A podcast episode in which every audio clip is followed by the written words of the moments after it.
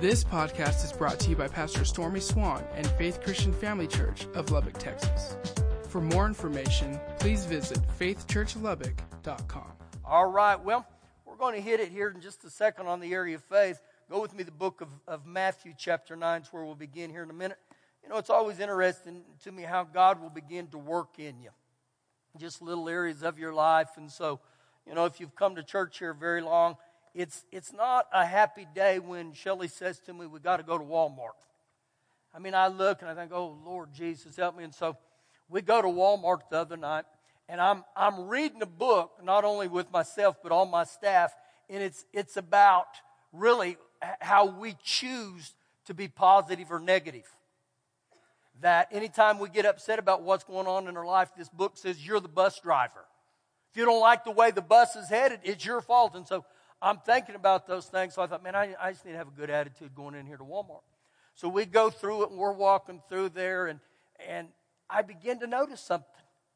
That every aisle I go to, their employees are doing something and they say, Good evening, can we help you?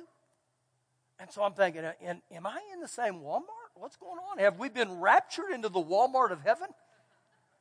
Every aisle. I mean, so I'm thinking maybe this is just me. So I said to Shelly, I said, Hey, do you see what this is happening here? And she said, I've noticed too. And she said, We got about three or four more aisles to go. She said, Let's just see what will happen. So we keep going through there and we're not looking at them like you're going to. I'm telling you, one right after the other, they start saying, Good evening, good evening, good evening. And so I'm thinking, Man, this is wonderful. I may have to come back to Walmart to get encouraged. So we go up to check out. And the little checker, she says to Shelly, she said, Oh, you're my favorite. I'm so glad you're here. She comes around the counter and hugs Shelly, and she goes, Oh, husband, I don't know your name, but you're worthy of a hug too. So she hugs me, and I'm kind of looking at her, and so she checks out all her groceries, and I said, God bless you. Have a great evening. And she says, Oh, husband, I got to give you another hug. And so, again, so much happens when we change our, our attitude when we begin to look into things. And then again, I will tell you this many times in our life, you may not, not even be thinking about how God will move in your life. God wants to use you wherever you're at. So I go to the hospital last night after prayer. There's some of the people in our church I needed to see. And I come out of one of the rooms, and there's a lady standing there. And I looked at her and I said, God bless you, ma'am. And she said, Oh, it hadn't been a good day. And so I just stopped and I said, Tell me why. And she said, Well, we're from Brownfield. And she said, My husband's been here eight days. And she said, It's not good. And so, man, I you talking about an opportunity. I mean, I was like, okay. And so I said, let me speak the things of God over your husband. And she just looked at me and I thought, you know what? People need to realize we still believe in Jesus. We still believe in one right after the other. And so again, I don't care where you're at. I'm telling you those things whether you're in Walmart, whether you're at the doctor, wherever you God will use you. Now, He works through people right here on the earth. Now, that had absolutely nothing to do with tonight. So go with me to Matthew 9 and we'll get going to, to where, where we need to go tonight. Uh, again, as you turn to Matthew 9, you may already be there. Many times in our life with the things of God, we may not see immediate results or overnight results. Now, most of us understand that in life. I mean, when you start growing up, you, you go through kindergarten, first grade, second grade, third grade. You don't get to skip a grade normally unless you're really intelligent. That doesn't happen very often. And so you understand from the time you start till the time you end, it's years and years. You understand it's going to take a while. But we don't give up.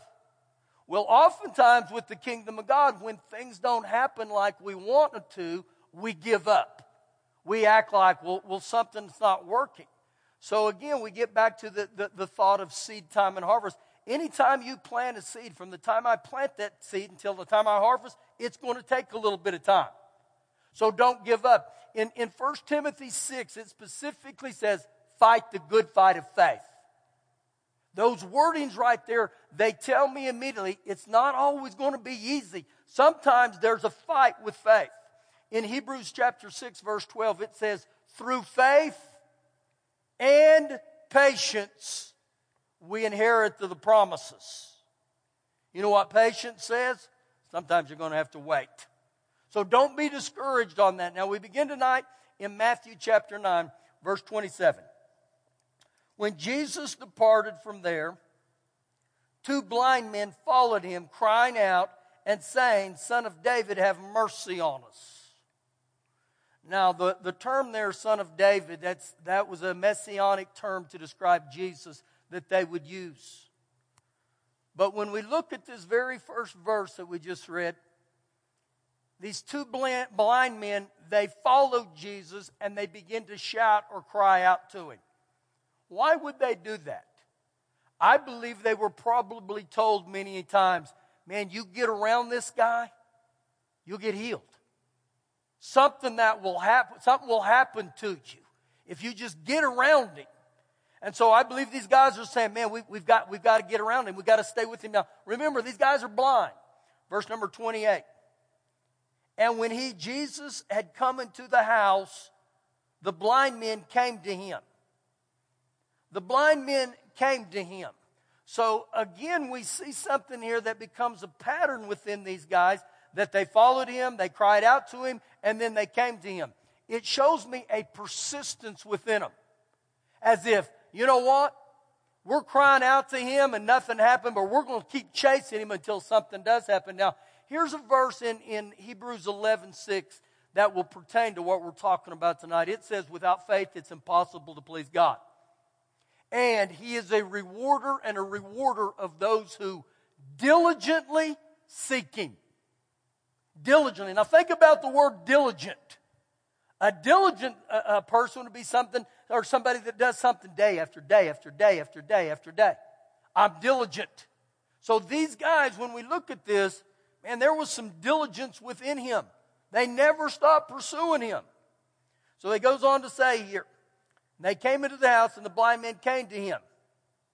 And Jesus said to them, the two blind men, Do you believe that I am able to do this? Now, when I look at stuff like this, this, this is a, an incredible question here. Because their appearance, Jesus had to know they were blind. He had to know that. And so he asked them this certain question. He says, Fellas, do you believe that I can, am I able to do this? I can do this. So, why would Jesus ask them that question? Well, I believe to a degree it was to activate their faith because whether we want to admit this or not, every one of us have a choice or a will. How do we know that? Because the Lord says specifically, He desires that none shall perish. Will there be people that will perish? Yeah, they'll perish. Why will they perish? Because they never accept Jesus as Lord of their life.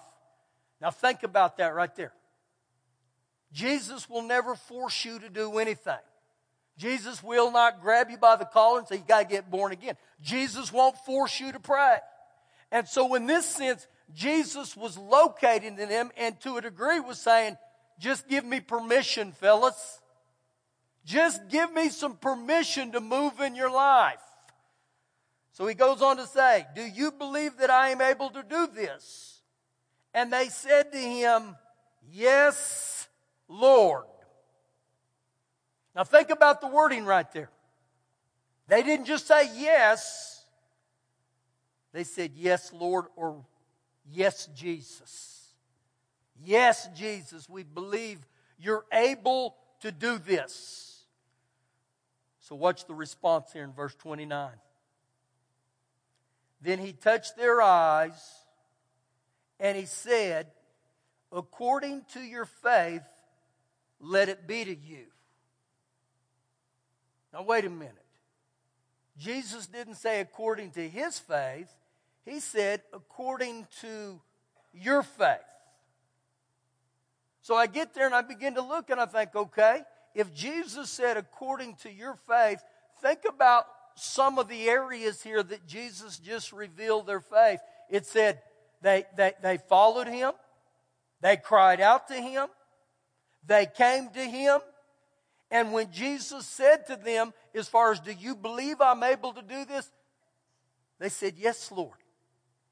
They said, Yes, Lord. So again, I look at whatever every bit that Jesus said to him, why he would ask them that, why they act, uh, acted the way they did in here. So when I go back and look at this whole passage, let me finish reading this and we're going to come back here and look. He says, Do you believe that I'm able to do this? And they said to him, Yes, Lord. Then he touched their eyes, saying, According to your faith, let it be to you. And their eyes were open. So, this whole passage, in a nutshell, if you look at it, who did they follow? Jesus. Who did they cry out to? Jesus. Who did they come to? Jesus. Who did they believe? Jesus. So the whole focus of faith is always about Jesus. It never ends that way, that I just continually keep looking to Jesus and I keep calling out to Jesus and I never quit. And so again, their persistence and their diligence had a part to play in this. See, they could have quit. The very first time they came out and they called out to him, they could have said, Hey, he's not going to listen to us. Let's quit. But something happens when I persevere. Something happens when I continually pursue the things of God day by day by day by day by day. You know, in James 4, it says, Draw near to me and I'll draw near to you. Something happens when we begin to uh, look at Jesus that way. So go with me to the book of Matthew, chapter 14. Matthew 14. Now, this is all interesting to me, and so we're going to be just right here in this passage for most of the rest of the night. Matthew 14. We'll begin once you get there in verse 22. Now, where this is at, Jesus has just fed the 5,000. Incredible miracle. His disciples saw how he blessed them and he fed the 5,000. So we pick up in verse 22. Immediately, Jesus made or strongly urged his disciples to get into the boat and go before him to the other side while he sent the multitude away. And when he had sent the multitudes away, he went up to the mountains by himself to pray. I, I don't believe that thought is just thrown in there just for the fun of it that Jesus himself went up to pray. So, a couple things that I want to point out on that is the Son of God, he prayed. He didn't say, I don't need it. So, while his time here on the earth, one of the ways he stayed connected to God is he took the time to pray. This was the Son of God. And then it said again that he was by himself. I believe very strongly in corporate prayer because the Bible said one will put a thousand, two will put 10,000 to flee. But something happens at times when I pray alone. You know what I found out when I pray alone? Man, my, my, my heart is pure. Man, Lord, I'm just standing right here before you. And so again, don't ever miss the opportunity to come back around the Lord.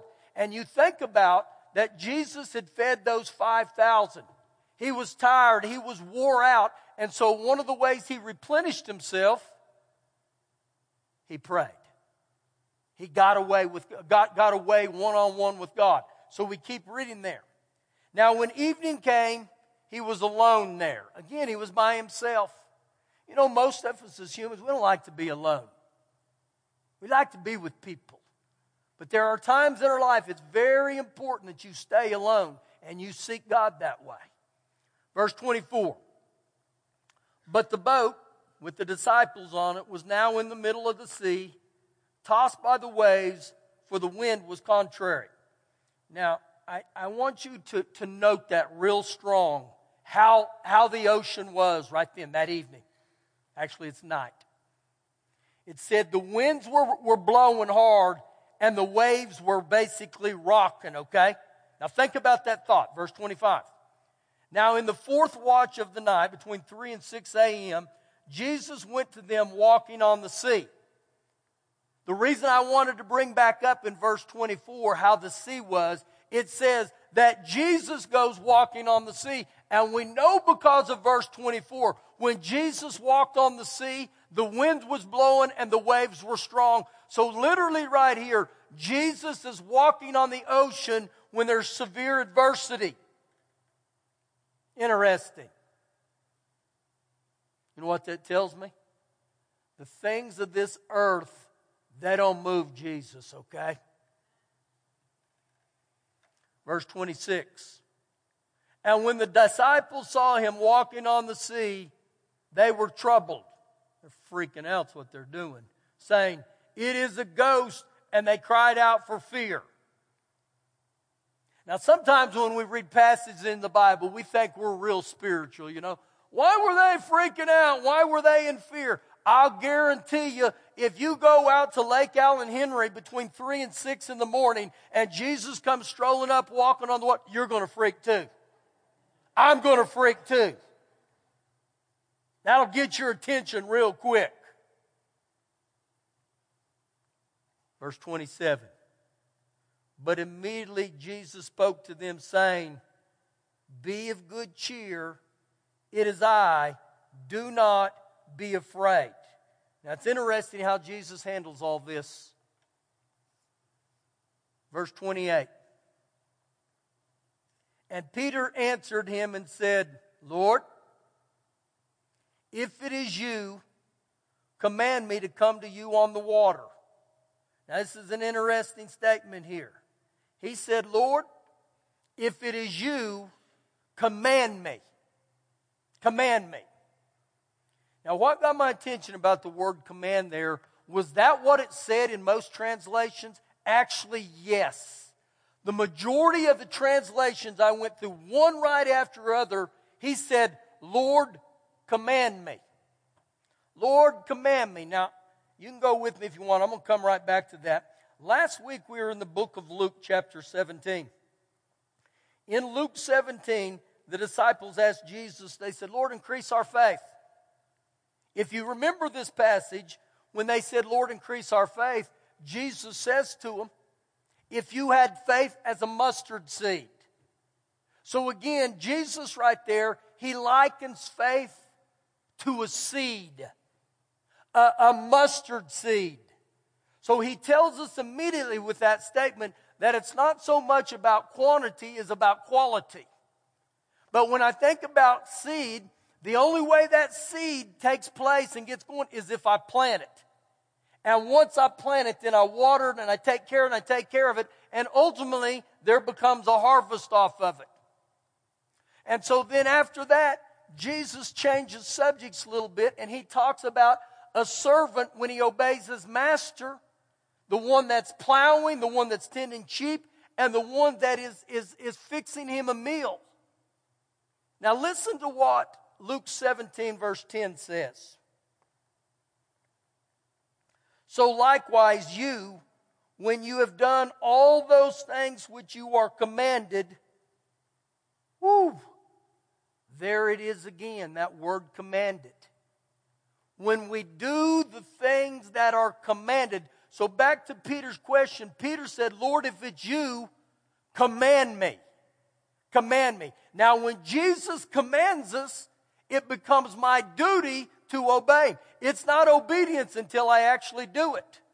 So, right here again in this passage, he says, Come to Peter.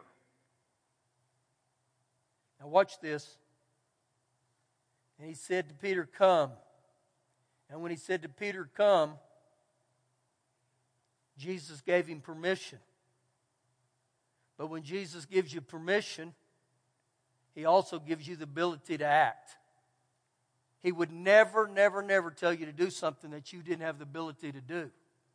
So, a lot of times when I've seen the promises of God, there's times I thought, I can't do that, I can't do that. He would never command us to do something if we couldn't do it. And we're all in the same boat in this. So we go on and back to verse number 29, and he said, Come. And when Peter come down out of the boat, he walked on the water to go to Jesus. So when I look at this and he walked on the water to go to Jesus, it's incredible. See, most of the time, we, we overlook that part right there. Peter acted and obeyed the word of God, come. Now, I want you to note something right here. When he said come and Jesus got out of the boat to come, no one pushed him in. He did that on his own will. So think about this. Peter, Peter said, If it's you, Lord, command me to come. And Jesus said, Come on. Now think about what's going on in his mind because this is what would be going on in our mind. I mean, he's looking over that ship and then he looks at Jesus. He's looking at the, the, the, the waves and the wind, then he looks at Jesus. And so now there's a tug of war going on with him. Do I obey what my physical senses are seeing or do I obey Jesus? And every one of us, we get into that same dilemma right here. See, again, it becomes a choice do I obey? Now, here's what Peter could have done. When Jesus said, Come, he could have gone back onto the boat and looked at all the disciples and said, Boys, when Jesus told me to come, I believe I could have walked on the water. And he could have sat down back in the boat and he said, You know what? I believe that's true. But if he would have never acted on what Jesus said, it would done him no good. And so again, we see something here. I can believe the Word of God, but until I obey the Word of God, it doesn't do me no good. See, if he would have said, I believe I can walk on the water because Jesus said I could walk on the water, that's a true statement. Jesus did say that. But he would not have benefited until what? He obeyed the command and actually got out of the boat and went to Jesus. Verse number 30. But when he saw, but when he saw, what did he see? That the wind was boisterous. Okay, this is where it gets interesting to me. When he saw, see, every one of us have physical senses. And the things that we see with our natural eye, they're real. Those waves were real. That wind is real. But we have another thing called spiritual eyes. And whether we want to really truly believe this or not, the things that Jesus tells us to do or commands us, they're just as real. So now his physical senses are working and he begins to see the wind right here, just as we, we talk about. Now look what happens. But when he saw that the wind was boisterous, he was afraid and he began to sink. So as I look at this right here, so what Peter saw with his physical eyes, the winds and the waves, did it nullify or change the command that Jesus said to come? It didn't change it one bit.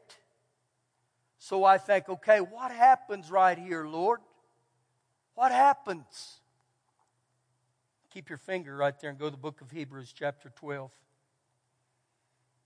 Hebrews chapter 12. Now, as you're turning there, I said to myself today, Lord, perhaps this is where I've missed it. Perhaps this is where I begin to sink. When you give me a promise and I don't fully obey it because of the circumstances around me.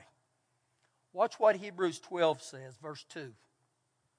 Looking, looking, looking. That word looking, my undivided attention in order to fix one gaze upon, having eyes for no one but Jesus. So he says, looking unto Jesus, the author, the originator, and the finisher of the perfecter of our faith. Now I love the word there where it says, He's the perfecter of my faith. So you know what he's telling us right here? I got to keep my eyes on Jesus. Because the things of this world are going to try to pull me off of what Jesus said. And so when Jesus said, Come, he came for a little bit. But when life circumstances started squeezing him, what did he do? He got his eyes off of Jesus. And I kept thinking to myself, I've been there. I've been there over and over and over and over. Now, here's the truth that every one of us need to get this today. I can sink even when I've stepped out and believed Jesus. I can sink even when Jesus tells me to come and I believe it and do it. I can sink even when Jesus is standing right there with me if I get my eyes off of what he said. That was just proven right there. So, you know what the Word of God begins to tell me? Keep your eyes on Jesus. Keep your eyes on the Word of God.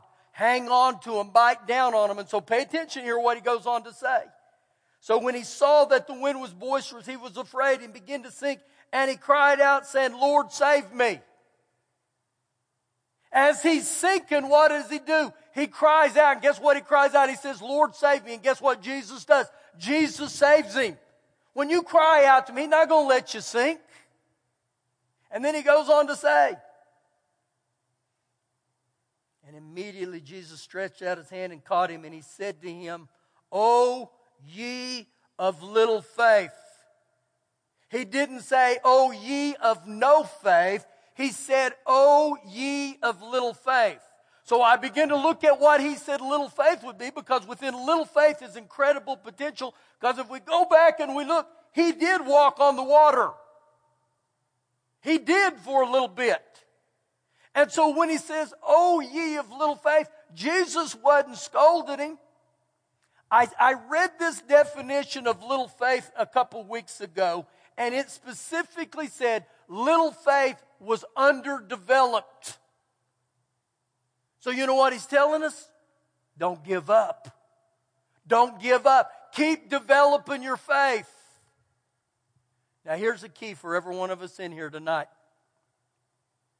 The only way we ever live to walk on the water is I got to get out of the boat.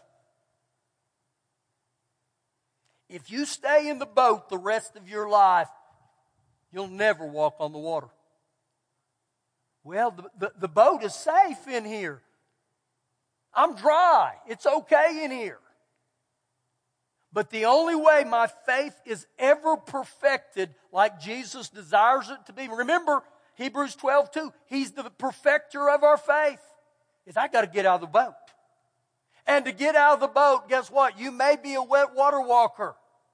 I would rather be a wet water walker than a dry boat setter. Because you know what a dry boat setter is? He sits there and complains all day. But a wet water walker, you know what? He gets out of the boat.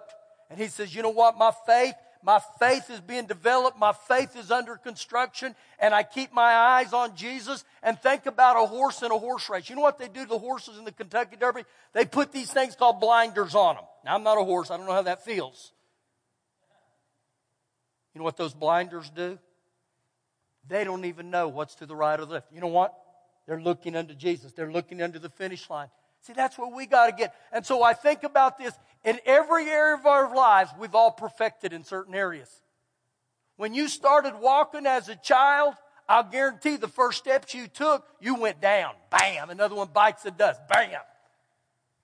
And your mommy and daddy didn't pick you and said, It's okay, honey. He's never going to walk the rest of his life. They picked you up and said, Go get it again, Tiger. Go get it. So you know what? You got used to getting back up. Same with riding a bike. How many had training wheels? The minute they turned them training wheels off, man, you crash right into the neighbor's car. Get back up, get back on that thing. Same as swimming. Man, you remember the first time you went swimming, they're going to teach you how to swim. You know what you did? You got in about that deep of water and you got on your knees and you put your little face in. And before long, you began to dog paddle. Before long, your dad took you up on this high rock and threw you in and said, Swim, boy. See, again, that's the same with faith. I got to begin to exercise my faith. I got to have that perseverance and say, Father God, I believe you. I trust you. I trust you.